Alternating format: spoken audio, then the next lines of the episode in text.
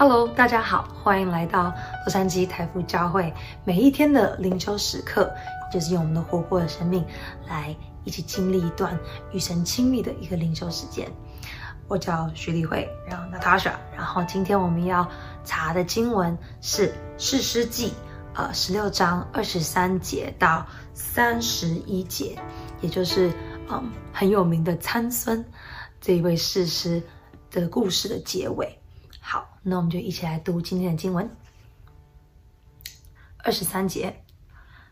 非利士人的领袖聚集起来，要给他们的神大衮献大祭，并且欢乐庆祝。他们说：“我们的神把我们的仇敌参孙交在我们的手中了。”众人看见了参孙，就赞美他们的神，说：“我们的神把我们的仇敌。”就是那毁坏我们的地，又杀死我们很多人的，交在我们手中了。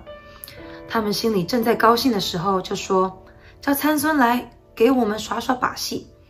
于是有人把参孙从监牢里叫出来，参孙就在他们面前耍把戏。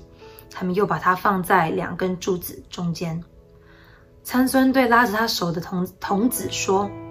请你让我摸摸支撑这庙宇的柱子，我要在柱子上靠一靠。”那时房子里满了男男女女，非利士人的领袖也在那里。在房子的平顶上，约有三千男女，都在观看参孙耍把戏。参孙呼求耶和华说：“主耶和华啊，求你纪念我，神啊，求你加强我这一次的力量，只这一次罢了，使我进一次在非利士人身上报那剜我双眼的仇。”参孙就抱住那支撑着房子中间的两根柱子，右手抱一根，左手抱一根。然后参孙说：“让我与非利士人同归于尽吧。”于是尽力屈身，房子就倒塌，压在众领袖和房子里所有的人身上。这样，参孙死的时候杀死的人，比他活着的时候杀死的人还多。参孙的众兄弟和他父亲的全家都下来。收敛他的尸体，把他抬上去，埋葬在索拉和以实陶之间，在他父亲玛诺亚的坟墓里。参孙治理了以色列人二十年。嗯，这就是参孙故事的结尾。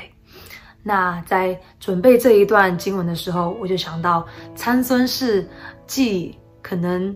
挪亚跟耶稣以来，我小时候读儿童圣经的时候，第一个。记住的名字，我就觉得这个故事实在是太酷了，就有点像小时候读的中国神话呀，或者是就是希腊神话里面的人物一样。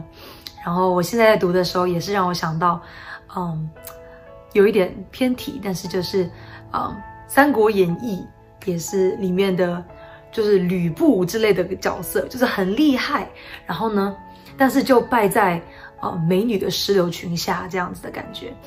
但是，嗯，在读的时候，我又发现说，参孙并非简简单单一个英雄而已，他的个性非常的特别。然后，他虽然是个士师，但他却从来没有领过一整个军队，他就是靠着一个人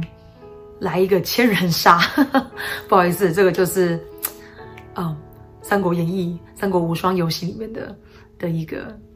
词，但是确确实是如此。当时他用驴骨、驴腮骨，就是解决了很多的非利士人。而往后看也知道，非利士人其实是以色列人，有点像是他们的一直以来的天敌。不管是在后来，嗯，扫罗还是保罗，不不不，他做错了，扫罗还是在呃大卫，呃的的统治之下，都还一直在跟非利士人征战。那。把我对参孙个人的，嗯，原本，嗯，儿时的印象撇开来看，我这一次在准备这段灵修的时候，嗯，我看到有两个亮点，一个亮点就是参孙他的名字本来的意思是为，啊，光明和太阳，但是很讽刺的是，到最后他的眼睛却被挖走，然后造成他的失明，就感觉好像神原本给予他们他的名字是光明和太阳，但因为他自己。参孙自己的过犯，他失去了他的双眼，然后他的一个很大的屈辱就是，他本来是一个孤军一人杀灭千人的大勇士，在生命的末了却是被童子拉着的囚犯，这也感，这让我看到很多圣经里面的呼应，就是原本的啊、身份是如此的荣耀荣誉，但是最后却是以屈辱的方式而结束他的生命。但是又并非屈辱，而是众人看下是屈辱，但他却能够到最后做到神所要他做的事情。其实也让我想到了一点点的耶稣。对，那最后我觉得我在参孙这一段故事里面，我所感受到的一个一个要一个总概吧，就是在羞辱和无助中的信心与勇气。很多时候在人感到被羞辱或者是无助的时候，第一个做的事情是想要保护自己，或者是想要逃离，或者是想要，嗯，撇开关系。但是参孙却不是这样子，在最后，参孙他并没有忘记他自己的身份，他更是切心体会到他的力量是来自于耶和华，所以他就，呃哦，所以很特别的是，他并没有懦弱的坦然接受，也没有想要靠着自己的能力逃跑。则是一次呼出 神的三种名义，当时也就是说，主、耶和华还有神，他就是完完全全的投靠了这一个赋予他力量，他终于了解赋予他力量的神，然后求让他报复非利士人，而神也是那参透人心的神，知道，嗯，参孙他的心是真实的，他也就照样的回应了，让参孙能以士师的名誉死去，跟着就是如他所说的一样。与他们同归于尽，灭了三千多，甚至比他活着的时候杀死的人还多。那在最后看到的几个重点，就是看到参孙这样子一个这么有趣的故事当中，嗯，现在我可能可以看到大概五个特别的点，让我可以把它带到我的生命当中，因为毕竟，嗯。虽然我不是像参孙一样的一个角色，但是因为我们都是神的子民，某种程度上面我们也是 啊神所拣选的士师，要为他来征战的。那我看到五个参孙身上的故事，让我可以学习的点。第一个就是信靠耶和华，遵守他的诫命，这就是力量的源头。就像参孙他，因为他的妈妈，他遵守他的命令，他不剪他的头发，他就一直拥有那样的力量。而我们也一样，我们遵守神的诫命，因为那永远都是为我们好的，我们就可以有神的力量在我们身上。第二，当全心仰望神、信靠他，并请求他时，请祈求他时，神必完成他自己的旨意。嗯，很多时候看到我的生命中可能有很多的不完美、很多的软弱、很多的罪恶，但是看到参孙这样子一个这么有。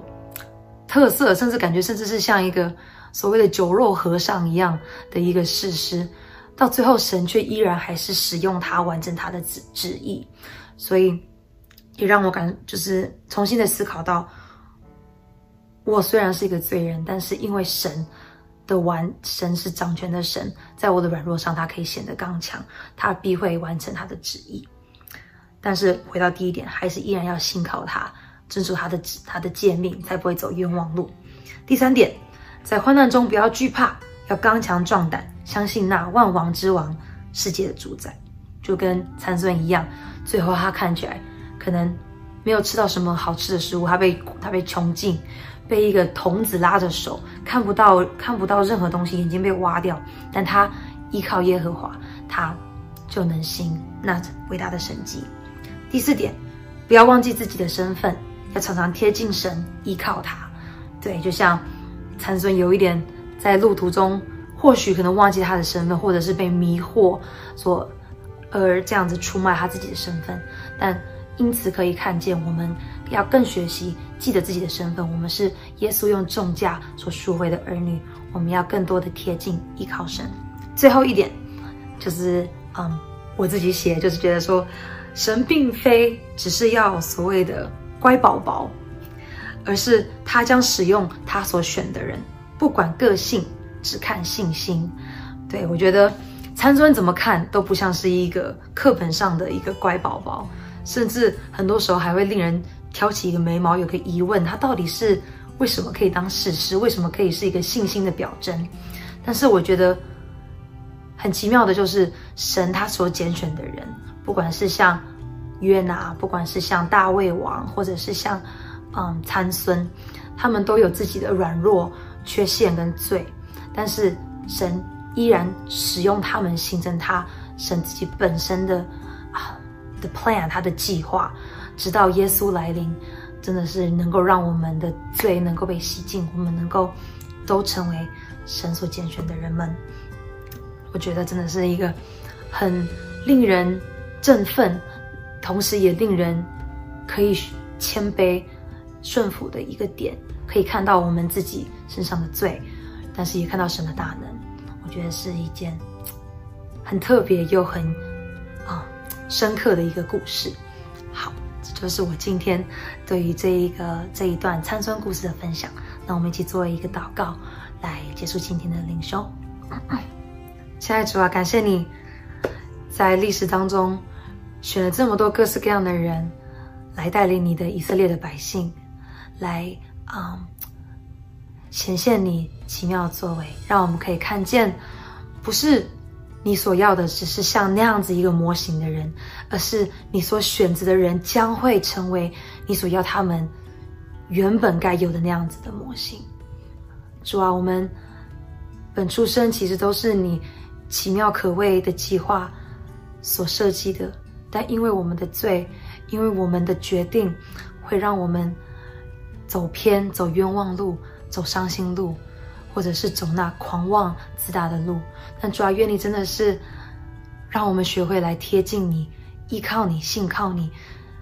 因为我们更多的认识你、更多爱你的时候，我们就能够成为你原本所塑造的我们原本的样子。也求你赐给。我们勇敢的心，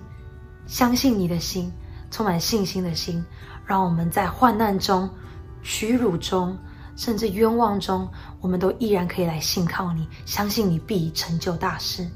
主啊，我们真的是感谢你，你是何等温柔、何等有忍耐、何等恩典、何等公义的神。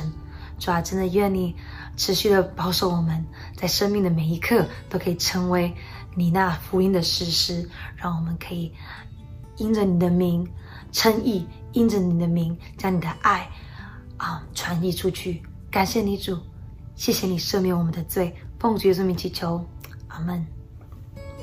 拜拜。